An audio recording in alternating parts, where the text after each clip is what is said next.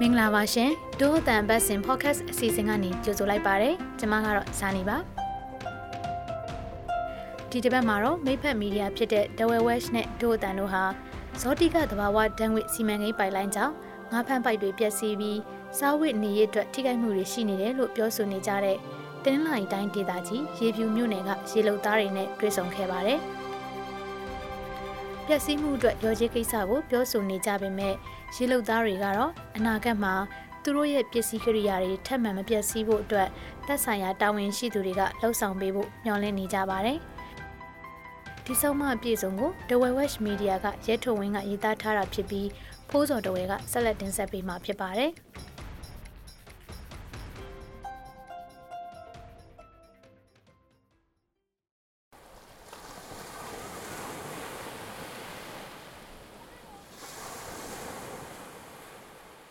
။ဇောတိကသဘာဝတန်းခွေစီမံကိန်းရဲ့ပိုက်လိုင်းတွေကြောင့်ပင်လယ်နဲ့နီးတဲ့ကျေးရွာတချို့မှာနေထိုင်တဲ့ဒေသခံတွေရဲ့ငါးဖမ်းပိတ်တွေပျက်စီးနေပြီး ဒေသခံတွေရဲ့စားဝတ်နေရေးထိခိုက်မှုတွေရှိနေတယ်လို့တနင်္သာရီတိုင်းရေဖြူမြို့နယ်မှာရှိတဲ့ရေလုံသားတွေထံကသိရပါဗျ။အထူးသဖြင့်ရေဖြူမြို့နယ်ဇာတိကျေးရွာအုပ်စုက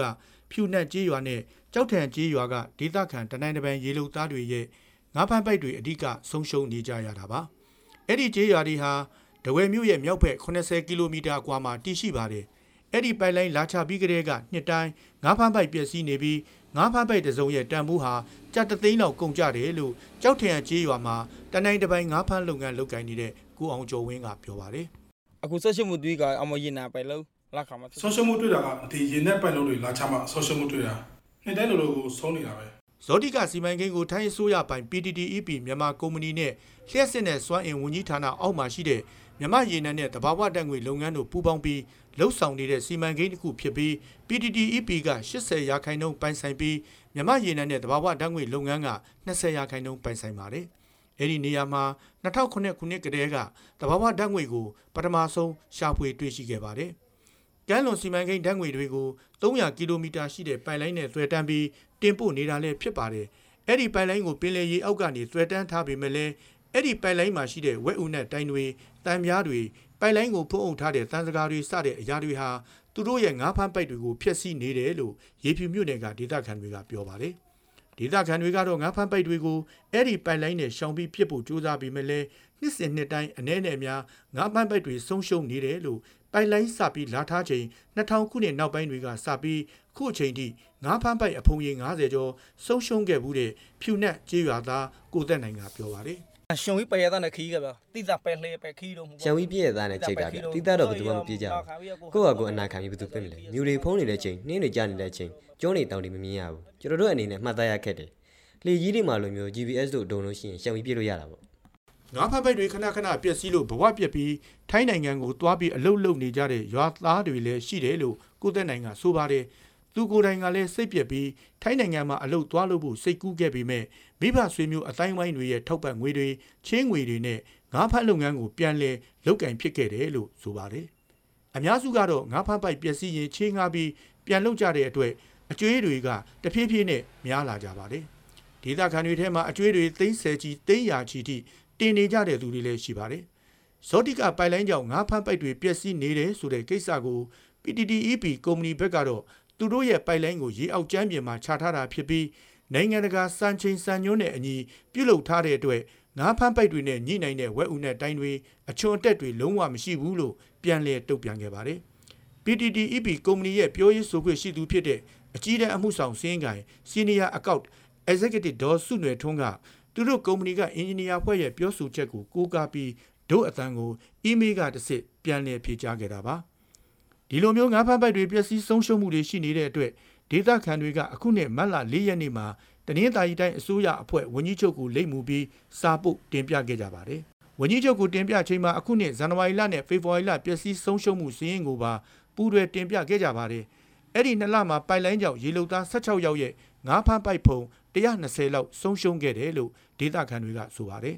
အဲဒါကြောင့်ဧပြီလ2ရက်နေ့မှာဒေသခံရေလုံသား20ကျော်ကိုငါးလုပ်ငန်းဦးစီးဌာနရုံးကိုဖိတ်ခေါ်ပြီးတွစ်ဆုံမေးမြန်းမှုတွေပြုလုပ်ခဲ့ပါတယ်။အဲ့ဒီတွစ်ဆုံပွဲကိုလည်းမြမရေနံနဲ့တဘာဝတံငွေလုပ်ငန်း MOGE နဲ့ PTTEP ကုမ္ပဏီတို့ကတာဝန်ရှိသူတွေတက်ရောက်ခဲ့ကြပါတယ်။အဲ့ဒီတွစ်ဆုံပွဲအပြီးရက်ပိုင်းထဲမှာပဲတိုင်းဒေသကြီးငါးလုပ်ငန်းဦးစီးဌာနကတနင်္သာရီတိုင်းအစိုးရအဖွဲ့ကိုအစီရင်ခံစာတစ်စောင်ပေးပို့လိုက်ပါတယ်။ အဲ့ဒီအစီရင်ခံစာထဲမှာငါးဖမ်းပိုက်ပျက်စီးခဲ့တဲ့ဖြစ်စဉ်တွေဟာကြောက်ထရန်ဖြူနှက်ကျေးရွာအနီးကကမ်းခြေကနေ3မိုင်ခန့်အကွာအထိပင်လယ်ပြင်မှာဖြစ်ပေါ်နေတာဖြစ်ပြီး PTTEP ကုမ္ပဏီရဲ့ပိုက်လိုင်းနဲ့ညှိတာဟုတ်မဟုတ်ဆိုတာကိုတော့ဒေသခံတွေနဲ့ပူးပေါင်းလေ့လာအဖြေထုတ်တစ်တယ်ဆိုပြီးအကြံပြုထားတယ်လို့တိုင်းငါးလုပ်ငန်းဦးစီးဌာနကခိတ္တတိုင်းဦးစီးမှုဦးမြင့်ရွှေကပြောပါတယ်။ ကုမ္ပဏီရဲ့ပိုက်လိုင်းကြောင့်ပျက်စီးခဲ့တယ်ဆိုတာမှန်မယ်ဆိုရင်ကုမ္ပဏီဘက်ကရော်ကြီးပေးတစ်တယ်လို့လည်းအဲ့ဒီအစီရင်ခံစာမှာအကြံပြုထားတယ်လို့ဦးမြင့်ရွှေကဆိုပါတယ်။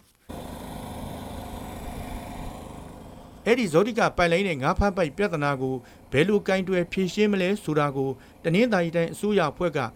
တယံဇာတနဲ့ပတ်ဝန်းကျင်ထိန်းသိမ်းရေးဝန်ကြီးလျှက်စစ်နဲ့စွမ်းအင်ဝန်ကြီးနဲ့စိုက်ပျိုးရေးမွေးမြူရေးဆယ်မြောင်းဝန်ကြီးတို့ကိုဒုအတန်းကမေးမြန်းချိန်မှာတော့ သူတို့နဲ့မသက်ဆိုင်ဘူးလို့ပြန်လည်ဖြေဆိုခဲ့ကြပါတယ်။ဒါကြောင့်တနင်္သာရီတိုင်းအစိုးရအဖွဲ့ဝန်ကြီးချုပ်ဦးမြင့်မောင်နဲ့ရုံးအဖွဲ့ကတာဝန်ရှိသူကိုဆက်သွယ်မေးမြန်းဖို့ကြိုးစားခဲ့ပေမဲ့လည်းမေလ29ရက်နေ့ထိမေးမြန်းခွင့်မရခဲ့ပါဘူး။ဒေသခံတွေအနေနဲ့ရော်ကြီးပေးခြင်းအပေါ်မှာစိတ်ဝင်စားမှုနေပါပေမဲ့လည်းအနာဂတ်မှာငါးဖမ်းပိုက်တွေထပ်မံမပြည့်စည်ဖို့အတွက်သက်ဆိုင်ရာတာဝန်ရှိသူတွေကလှုပ်ဆောင်ပေးဖို့ကိုမျှော်လင့်နေကြတယ်လို့ကိုသက်နိုင်ကပြောပါတယ်။ဆောင်းရတဲ့ပိုက်တွေကို ပြန်ရုပ်ပေးမယ်ဆိုလဲရခဗျာမဆုံးရတဲ့ပိုက်တွေကိုပြန်ရုပ်ပေးမယ်ဆိုလဲရတယ်အယုံမပေးဘူးဆိုလဲကျွန်တော်ကျင်းတတ်တယ်ကျွန်တော်လိုချင်တာကဒီပိုင်လုံးကြီးတွေကနောက်ထပ်မညစ်အောင်လိုချင်တယ်ဘာကြောင့်လဲဆိုရင်တကယ်ဒီပိုင်လုံးတွေနဲ့ဆန်ညှိနေခြင်းအဖြစ်ကျွန်တော်တို့မှာဆုံးရှုံးမှုတွေဖြစ်နေပါပဲ